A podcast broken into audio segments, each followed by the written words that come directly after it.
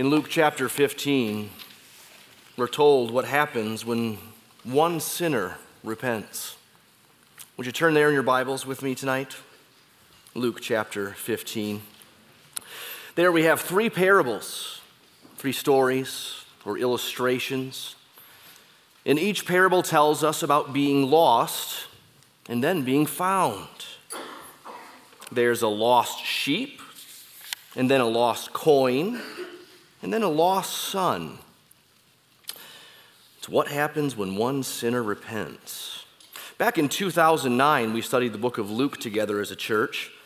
And when we came to Luke 15, I spent four separate messages on the chapter. And I knew after preaching those four weeks in a row that someday, in the not too distant future, I would want to come back and preach the chapter again all at once. Because in four messages on Luke 15, I think we may have missed some of the forests for the trees.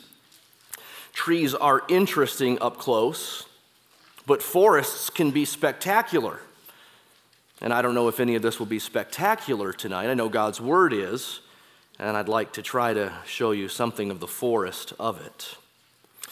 So, in just a minute here, I'm going to read all of Luke 15, and then we'll talk about what all three parables together teach us what they teach us about ourselves, about God, about salvation, about heaven, and about our mission. Before I read Luke 15, let me tell you what to watch for before I read it. It begins with a complaint, with grumbling. Religious leaders are grumbling that Jesus receives sinners and dines with them. Then Jesus tells these three parables in, in each one of the parable, something is lost, something is sought out, something is found, and then celebrated. And then the last parable ends where the whole thing began. Someone is grumbling, even angry, that a sinner is received and is celebrating. Luke 15, verse 1 now the tax collectors and sinners were all drawing near to hear him. And the Pharisees and the scribes grumbled, saying, This man receives sinners and eats with them. So he told them this parable What man of you, having a hundred sheep, if he's lost one of them, does not leave the 99 in the open country and go after the one that is lost until he finds it? And when he has found it, he lays it on his shoulders, rejoicing. And when he comes home, he calls together his friends and his neighbors, saying to them, Rejoice with me, for I have found my sheep that was lost. Just so, I tell you, there will be more joy in heaven over one sinner who repents than over 99 righteous persons who need no repentance. Or what woman, having 10 silver coins, if she loses one coin, does not light a lamp and sweep the house and seek diligently until she finds it? And when she has found it, she calls together her friends and neighbors, saying, Rejoice with me, for I have found the coin that I had lost. Just so, I tell you, there is joy before the angels of God over one sinner who repents. And he said, There was a man who had two sons. And the younger of them said to his father, Father, give me the share of property that is coming to me. And he divided his property between them. Not many days later, the younger son gathered all he had and took a journey into a far country. And there he squandered his property in reckless living. And when he had spent everything, a severe famine arose in that country, and he began to be in need. So he went and hired himself out to one of the citizens of that country, who sent him into his fields to feed pigs.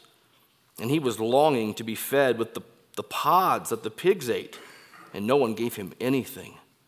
But when he came to himself, he said, How many of my father's hired servants have more than enough bread? But I perish here with hunger. I will arise and go to my father, and I will say to him, Father, I have sinned against heaven and before you. I am no longer worthy to be called your son. Treat me as one of your hired servants. And he arose and came to his father. But while he was still a long way off, his father saw him and felt compassion and ran and embraced him and kissed him. And the son said to him, Father, I have sinned against heaven and before you. I am no longer worthy to be called your son. But the father said to his servants, Bring quickly the best robe and put it on him, and put a ring on his hand and shoes on his feet, and bring the fattened calf and kill it, and let us eat and celebrate. For this my son was dead and is alive again. He was lost and is found. And they began to celebrate. Now his older son was in the field, and as he came and drew near to the house, he heard music and dancing. And he called one of the servants and asked what these things meant. And he said to him, Your brother has come, and your father has killed the fattened calf because he's received him back safe and sound. But he was angry and refused to go in. His father came out and entreated him. But he answered his father, Look, these many years I have served you, and I never disobeyed your command. Yet you never gave me a young goat that I might celebrate with my friends. But when this son of yours came, who has devoured your property with prostitutes, you killed the fattened calf for him. And he said to him, Son, you are always with me, and all that is mine is yours. It was fitting to celebrate and be glad, for this your brother was dead and is alive he was lost and is found. There are five kinds of things that these parables teach us altogether. They teach us first about our human condition. Our human condition. What is our human condition by nature? We're lost. We by nature are lost, like the sheep, like the coin, like the son. Or perhaps you've been found. Most of us in this room have been found. But don't let us forget where we came from. And let us not forget where all of humanity is apart from Jesus Christ lost, and hence helpless. A lost coin doesn't even know it's lost. It doesn't have legs and it can't roll itself down a hill to get back home. A lost sheep may or may not know that it's lost. They're notoriously dumb. They get lost easily, and they stay lost pretty darn well. They have no instincts like dogs or cats to go home. In fact, they have the opposite they, they stray. The lost son at first doesn't look like he's lost when he leaves home as a rich man. He's free as a bird. He's living life on his own terms finally. He's fulfilling pleasure after pleasure. But how quickly his condition changes. He's far away from home and suddenly out of cash. When a famine strikes, he's lost. He has no one. He has no one but pigs. No one gave him anything. And his lostness has a clear vivid moral component to it that the coin and the sheep don't have, which reminds us that sin isn't just accidental. It is an unfortunate lostness that we're talking about. It's moral lostness, it's rebellion. Our condition is that we're lost, helpless, and rebellious. Look at verse 13. The son squandered his property with loose living, literally. He spent everything, verse 14 says. One third of a, a wealthy estate. The older brother was probably right later on when he said, verse 30, that he has devoured your possessions with prostitutes. And the younger brother was surely right when he later confessed to his father, verse 21, I have sinned against heaven and before you, and I'm no longer worthy to be called your son. Lost, helpless, rebellious, and miserable, and desperate. A severe famine, out of money.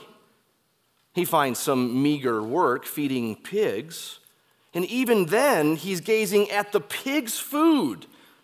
Verse 16, he was longing to be fed with the pods that were in the pig's troughs. And Jesus is no doubt describing here a Jew, a Jewish man. It's a Jew who's feeding pigs, and pigs to Jews are unclean. He may be even eating among them. For us Today, this scene is just gross. It's not hygienic. It's probably not wise. It's certainly not pleasant. But for a Jew, this meant ceremonial and religious uncleanness. In their world, there's a spiritual repulsiveness to this. There's really no direct correlation for us. We can maybe imagine. Imagine a son who's gotten so low, so desperate that he lives in an abandoned house with heroin addicts.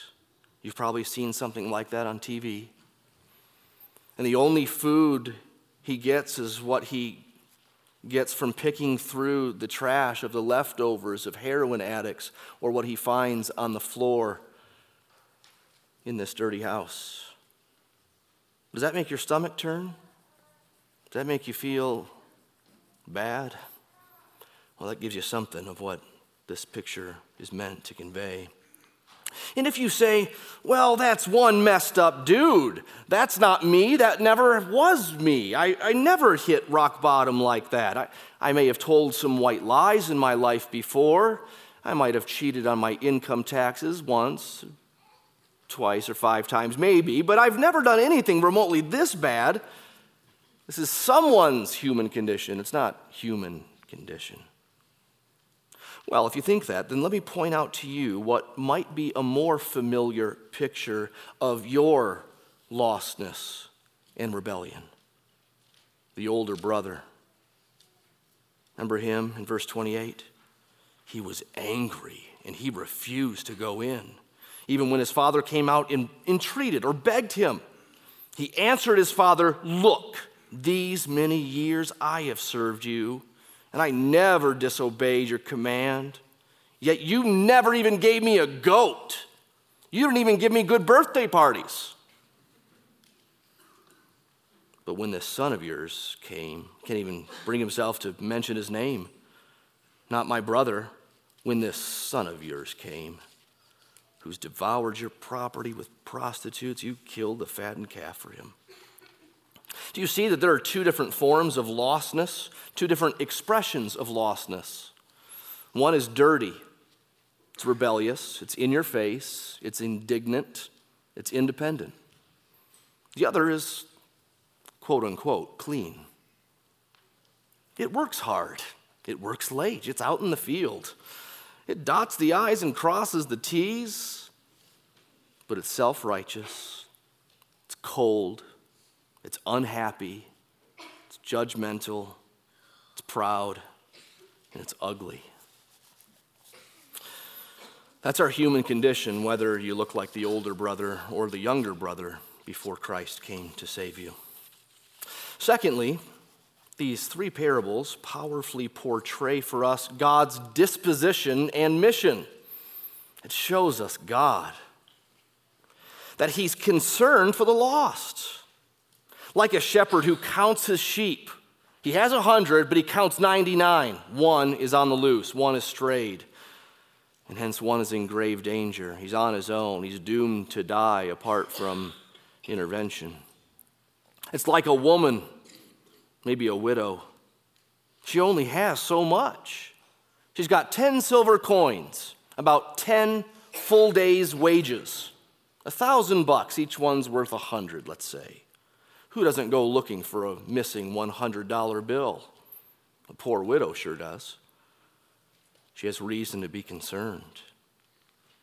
Like a father with a wayward, rebellious son. Some of you know exactly what that looks like and what that feels like. A son who's far away, doing much to harm himself and his life. They're concerned and God is concerned for that which is lost. He is concerned for individuals. God doesn't have two sons.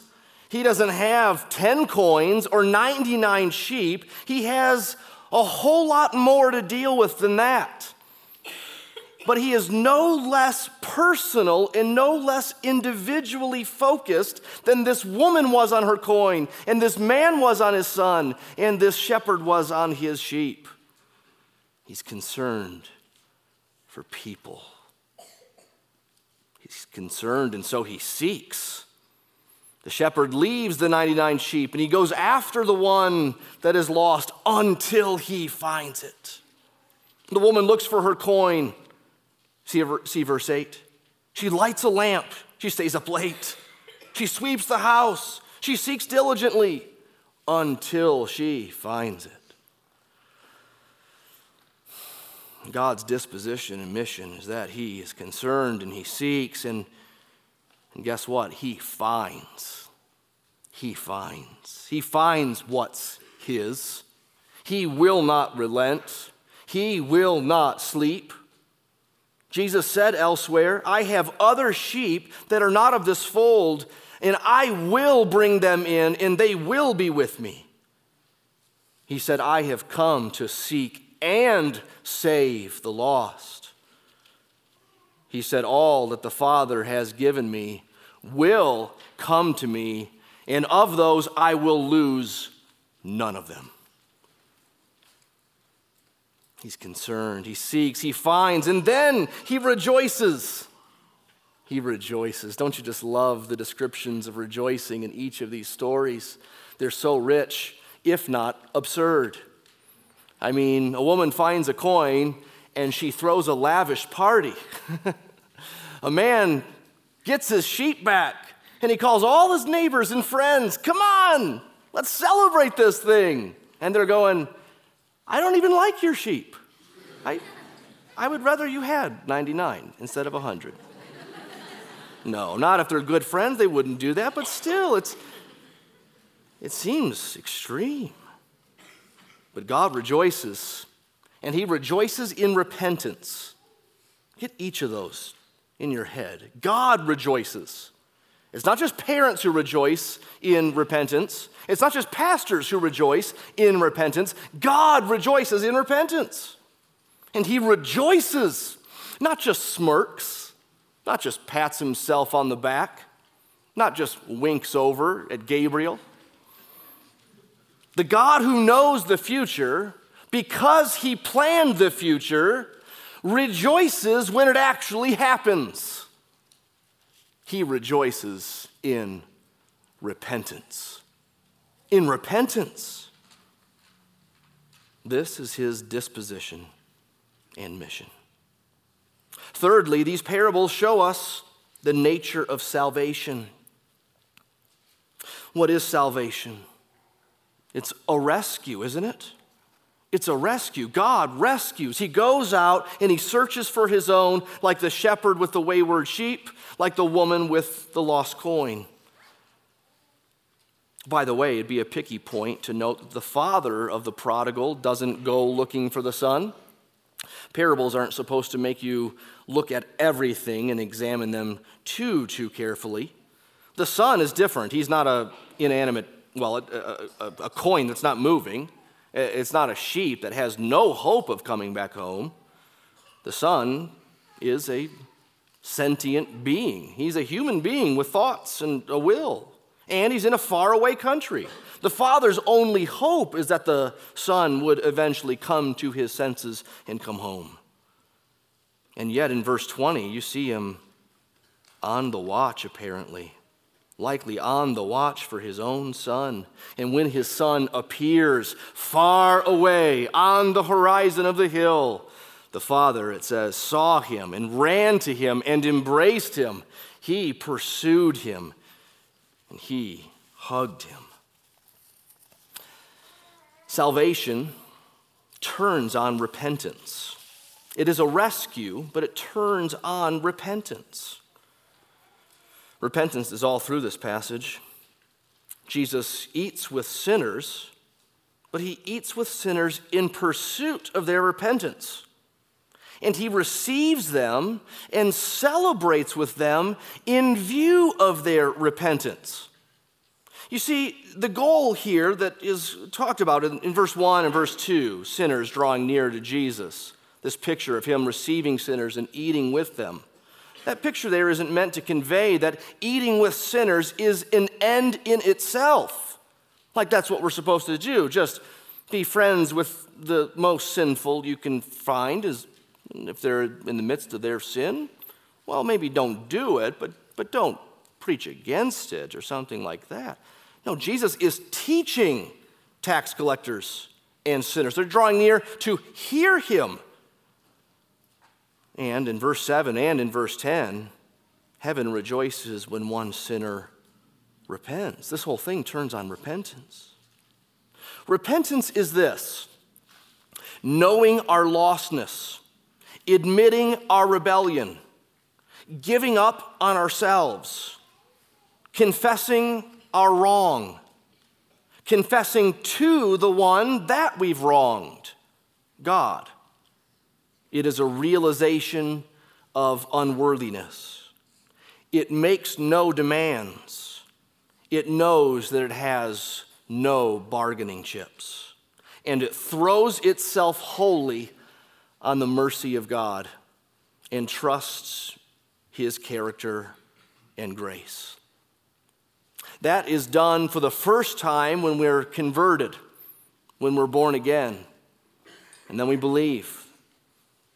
And then in the Christian life, it's done thousands of times. As sin comes into our lives once again, we repent. Can't you see many of those things that I described there defining repentance happening when the Son came to himself? After he came to himself, then in verse 18, he said, I will arise and go to my father, and I will say to him, Father, I've sinned against heaven and before you. I'm no longer worthy to be called your son. Treat me as one of your hired servants. And he arose and came to his father. Yeah, I think it's easy to sort of view this as some sort of meritorious effort I've lost my sonship, but, uh, but I'll work for you, and then I'll get some money from you. I don't know. I think probably this is a better picture of faith than that.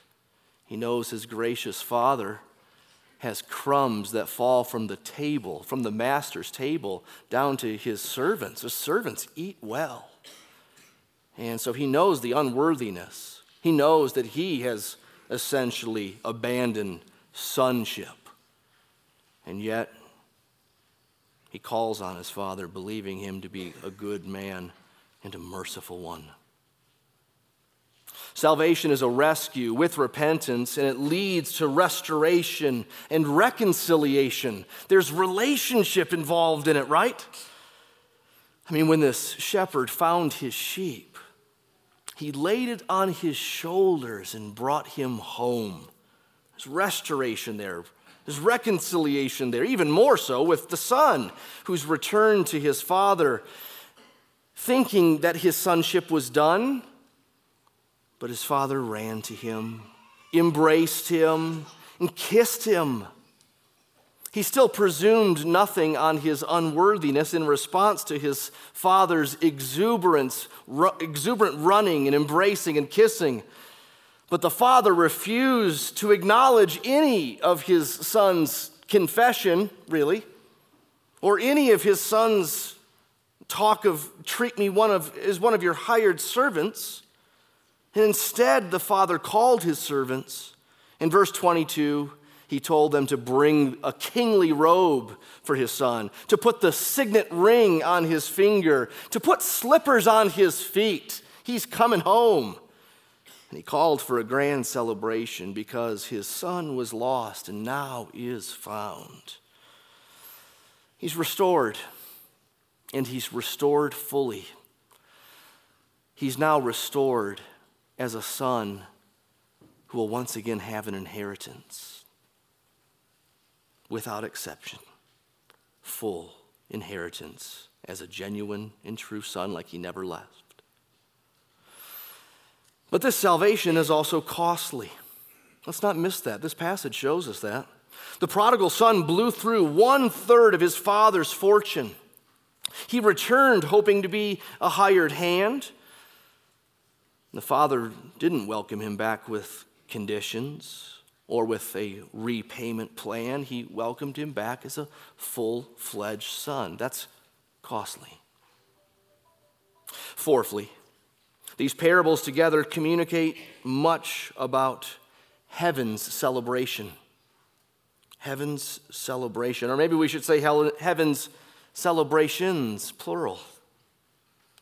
Notice how particularly focused heaven's celebrations must be. You get the impression that there is no party in heaven like those which are for sinners' repentance. They celebrate repentance even more than obedience. In fact, a hundred times more. That seems shocking, but that's what verse 7 says. A hundred times more, they celebrate repentance than obedience in heaven.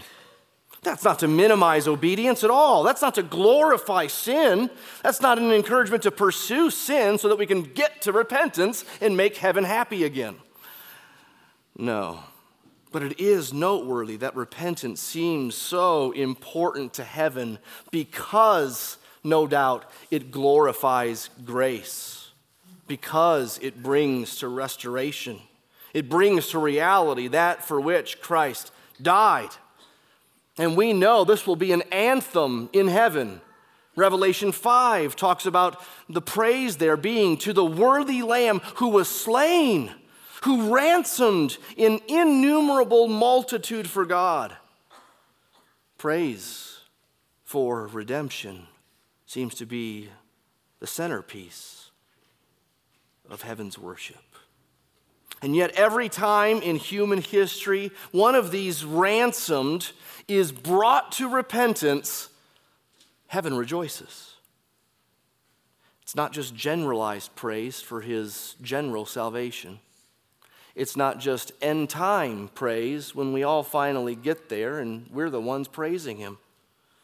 But there are particular individual celebrations each time one sinner repents. And it's led by God. God leads the way. Like the shepherd who finds the sheep and calls his friends and neighbors to come, and like the woman who does the same, like the father who calls on his whole household to join him in celebrating his son's return, so God leads all of heaven and all of its angels to come and celebrate each repentance. Which means that this praise and the celebration is corporate.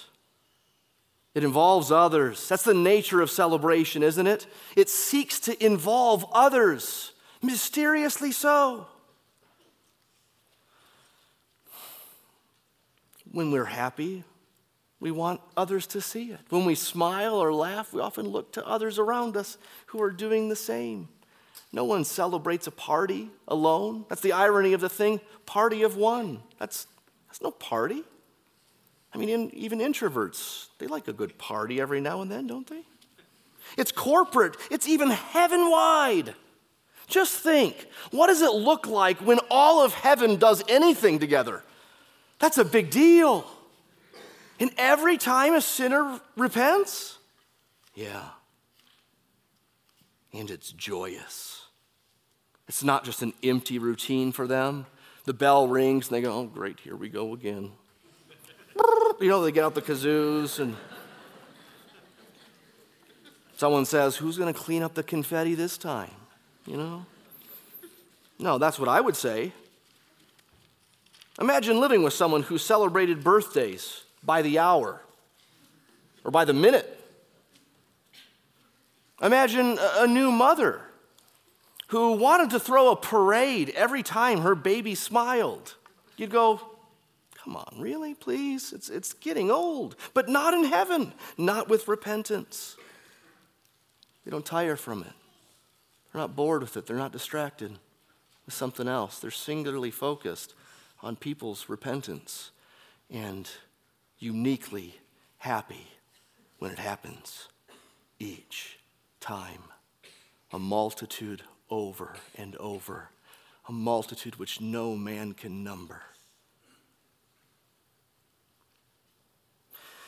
When one finds a silver coin, you might be happy. And when a man gets one of his 100 sheep back, that's reason to, to be excited. Having a lost son return is far more reason to celebrate, but how much more does heaven celebrate over the eternal salvation of lost souls for the glory of God? and because of the blood of Christ. It's corporate and it's joyous, and therefore we eat. Notice how food is all throughout this thing. You dance and you eat. It reminds us the marriage supper of the Lamb that will come at the end of the age. Lastly, this passage should remind us about our imitation, our imitation of God. Those of us who know our lostness and who ex- have already experienced God seeking us and finding us and saving us, we who have repented and keep on repenting, we who've been restored at great cost, we not only join our Father in celebrating when repentance happens, but we also join our Father and His concern and, and His shepherd, His Son. When, when there's reason to be concerned for those who are still lost, and the concern that we should have for those who at one time seem to have come home, but now we're not so sure. It's not clear. The country far away is beckoning again, and they're walking in that direction. There's reason for concern. Come home. Come home. You who are weary, come home. Earnestly, tenderly, Jesus is calling. Come home. We need to join Jesus in his concern, and we need to imitate him in his seeking. We are seekers, we are his emissaries. What a privilege to be included in the Father's business and to think that we're ashamed to do it at times, or afraid to do it at times, or, or, that there's something else more pressing to do at times. Concerned, we need to seek. And He will find. He is a finding. This room is proof that Jesus is still a finding. Just look around, friend, and rejoice. He is seeking and finding. And He uses us to do that. And when sinners repent, and when the wayward come back home, we will join God, we will join heaven's angels each time, and we will rejoice. Older brother types, are you okay if she repents? Are you okay if he comes home? Oh, if no she or he comes to your mind, you probably don't need to worry. If someone comes to mind, worry. You could be like this older brother who's outside the party, mad that they're in. May millions more and even perhaps some here tonight, come to sing and confess words like that which Horatius Bonar wrote in 1843, a Scottish theologian. Horatius Bonar wrote a hymn based on Luke 15. I was a wandering sheep. I did not love the fold. I did not love my shepherd's voice. I would not be controlled. I was a wayward child. I did not love my home. I did not love my father's voice. I loved afar to roam. The shepherd sought his sheep.